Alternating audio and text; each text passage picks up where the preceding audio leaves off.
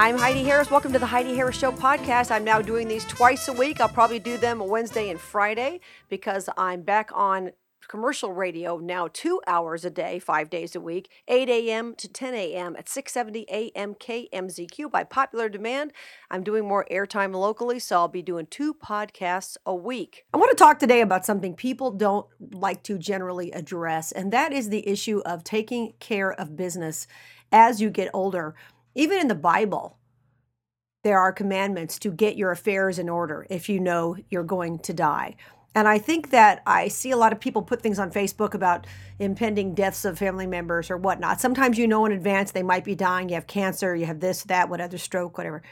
Sometimes you don't know. But if you know that your life is going to be short, you have a few months, or the doctor says you probably won't live another year, but you might. If that's the case, you owe it to everybody you love to get your affairs in order. And I know that it's a touchy subject for a lot of people because some people I don't know why, but they erroneously believe that if you start making moves to get your affairs in order, that that means you want to die. So if I don't get my affairs in order, if I don't do a will, if I don't give people my passwords or my bank account information or whatever, if I don't do any of that, then I'm not going to die. And that's the craziest thing in the world. Now, none of us knows when we're going to die. I mean, I could step out in front of a truck today. I probably wouldn't because I'm not that stupid. I see plenty of people online doing that. You read stories about people who jaywalk, and I do jaywalk on occasion when it's safe, when I've looked both ways. So I don't think I'll step in front of a truck, but there could be something else that would take my life that I wouldn't expect car accident, whatever. It could certainly happen. But you have to be prepared especially if you get a warning. To me, when you get a warning that you're going to die, it is the greatest gift that God could give you. I know there are a lot of people say, I want to die in my sleep in the middle of the night and have nobody know anything about it or have no warning. I don't. I don't. If I had a choice of how I was going to die, I would want God to give me, I don't know, a few months to live some kind of diagnosis like that. And then I would have plenty of time to do the stuff that I'm advocating everybody else do. I mean, I have my affairs reasonably in order, but there's a lot more that I would do if I knew I only had a couple of months. I mean, there's stuff you'd throw out, there's stuff you would uh, designate to friends. My objective, if I thought I had a couple of months to live, would not be wallowing around in self pity in the fetal position, putting uh, posts up on Facebook so somebody could pray for me. I mean, I'm a big believer in prayer. Don't get me wrong about that. But my number one objective, other than making sure that I was spiritually ready, which I believe I am, but I'd be wanting to read my Bible more and stuff like that. But my number one earthly priority, if I were dying, would be to make things easier for my husband. I would want him to know what to do with my stuff. I have a lot of stuff. Everybody has a lot of stuff. And when spouses lose the partner, it's bad enough they lose somebody. Now they're stuck with all your crap. and some of it may be crap, some of it may not be. Um, I have a little small collection of figurines. I was telling my husband some of them are valuable, some of them are not, not terribly valuable. But I said, listen, don't, if something happens to me, don't garage sale these things. you need to talk to a collector or somebody may actually want them. A lot of people have collections of various things, right? But when people are grieving, bad things can happen to things you've cared about a long time. Now, by the way, you might care about something for decades and it means nothing to somebody else. It reminds you of something you did in your past. And obviously, I'm sure my husband would throw away all my scrapbooks. And I've got an entire box full of nothing but credentials for various events I've gone to in radio. Why do I keep them? I don't know. Everybody has stuff they don't need, right? You really should care about the people you leave behind and you should make it as easy as you possibly can. I knew a woman a while back who passed away from something another family member of mine has. And that's how I got to know her for a few weeks before she died, literally for a few weeks. She passed away. She was in the hospital.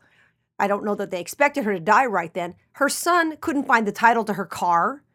I mean, just little things like that. Come on, get it together. Say to your son, here's the son- thing, son. I want you to have this, this, and this, or here's the title, here's this, here's that. How hard is this to at least make it clear to one person you trust? And if you don't trust your son, or you want to put everything in an envelope, you know, passwords and all that kind of stuff in case you pull through, great. But have it all in one place, one file folder, one whatever. Passwords are such an important thing now that if you don't have a password or a lot of passwords for various things, bank accounts, Facebook, uh, you may want to post something on their Facebook page, whatever. If you don't have passwords and access to this stuff, it makes your life a living nightmare. if you're the survivor of someone who dies. So I'm just making the point that it's super important to take care of the people you love. If you truly love them, as far as I'm concerned, this is the final act of loving them. And I'll say something else because my father was a cancer patient many years ago. Some of you may know that. And he passed away almost 14 years ago.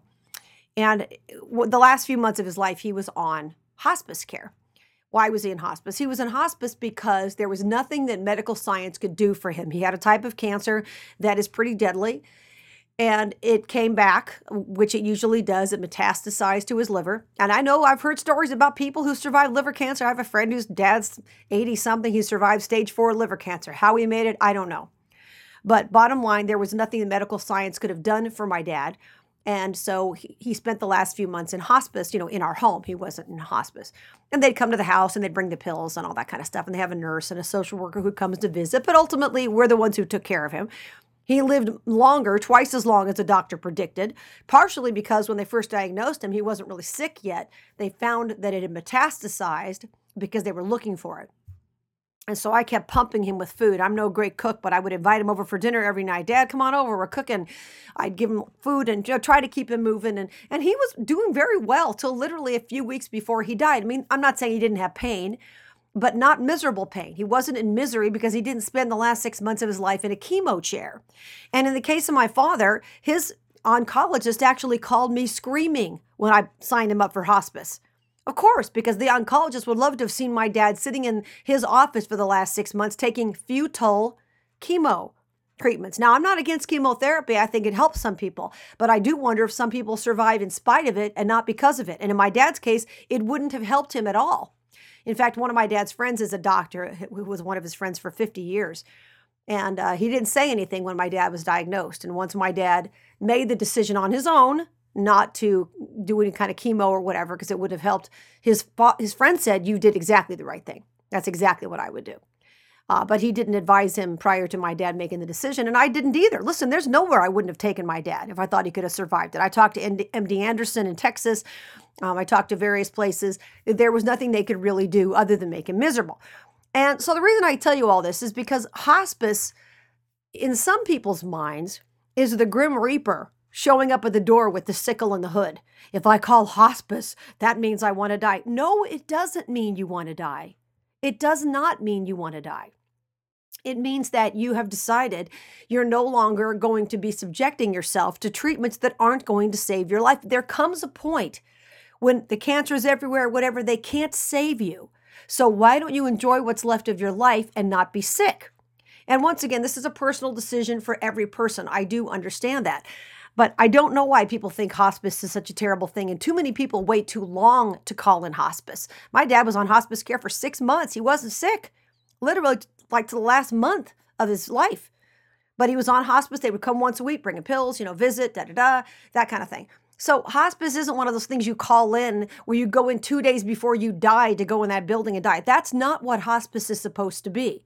It can actually be a great thing if you're objective enough about it and say, you know what, I'm just not going to spend the last six months of my life miserable. And my dad said, I'd rather have six months not miserable you know, than, you know, or, or three months, because the doctor told him he had three months with nothing and six months if he did palliative chemo.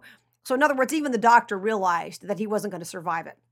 And so my dad wound up living seven months doing nothing at all other than you know the pain stuff that he got from the hospice folks so hospice is not the grim reaper with the sickle on the hood it's actually somebody saying i'm taking control of my life and doing what i need to do and i'm going to give you another point that really bothers me when people talk about death, they say, well, you know, he has a positive attitude. He's going to fight this. Whoa, whoa, whoa, whoa. I have to tell you, that infuriates me when somebody says that. Now, of course, having a positive attitude is always good in everything in life. And my father had a positive attitude. My dad was very pragmatic. He's like, well, something's got to kill me. He wasn't in a hurry to die. My dad did not want to die, he enjoyed his life. But it's insulting to the people who've died to say, well, they just have to have a will to live. When you say that to somebody or find yourself starting to say that to somebody, do me a favor. As the daughter of a cancer patient, don't. Don't do it. Don't say, well, you know, it's all about your attitude. It's not all about your attitude. Sometimes that's how God is going to take you out. And you can use that cancer battle to be courageous and be an example to other people, or you can use that cancer battle to show everybody how fearful you are of death. Now, as a Christian, I'm confident about where I'm going after death. So if I were to get cancer, I would hope to be an example to people that no, you don't have to be in fear. Sure, if there's something you can do, you might try to do it. But if there's not, I don't know. I got to be honest with you. I don't have children. I don't know that I would take chemo for almost anything. I don't think I would. But I would listen to the doctor if I were diagnosed with cancer. But bottom line, please don't insult people who've died from cancer or various diseases by saying, well, you know what?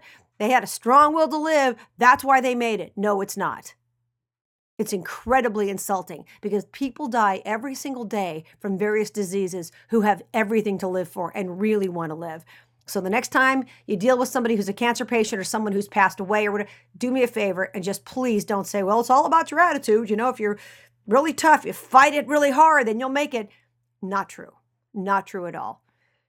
But the overwhelming thing I want to get through to you is if you are dying, everybody should have their stuff in order anyway. I get it. Most of us don't. But if you know that the possibility is very likely that you're going to die, do yourself a favor, do your family members a favor, and get yourself together. Get your affairs in order. It's the most loving thing you can do for those people. And to not do it because you're in denial, to me, is the most selfish thing you can do for those you leave behind. It's bad enough that they're grieving. Please don't leave them a mess. I'm Heidi Harris. Don't forget you can catch me weekdays live in Las Vegas on 670 AM KMZQ. I'm on 8 a.m. to 10 a.m., new extended hours, 8 a.m. to 10 a.m., five days a week on 670 AM KMZQ. And now I'm going to be doing these podcasts twice a week, Wednesday and Friday. So you can catch me all kinds of places. HeidiHarris.com is the website, Heidi Harris Show on Twitter, Heidi Harris Show on Facebook.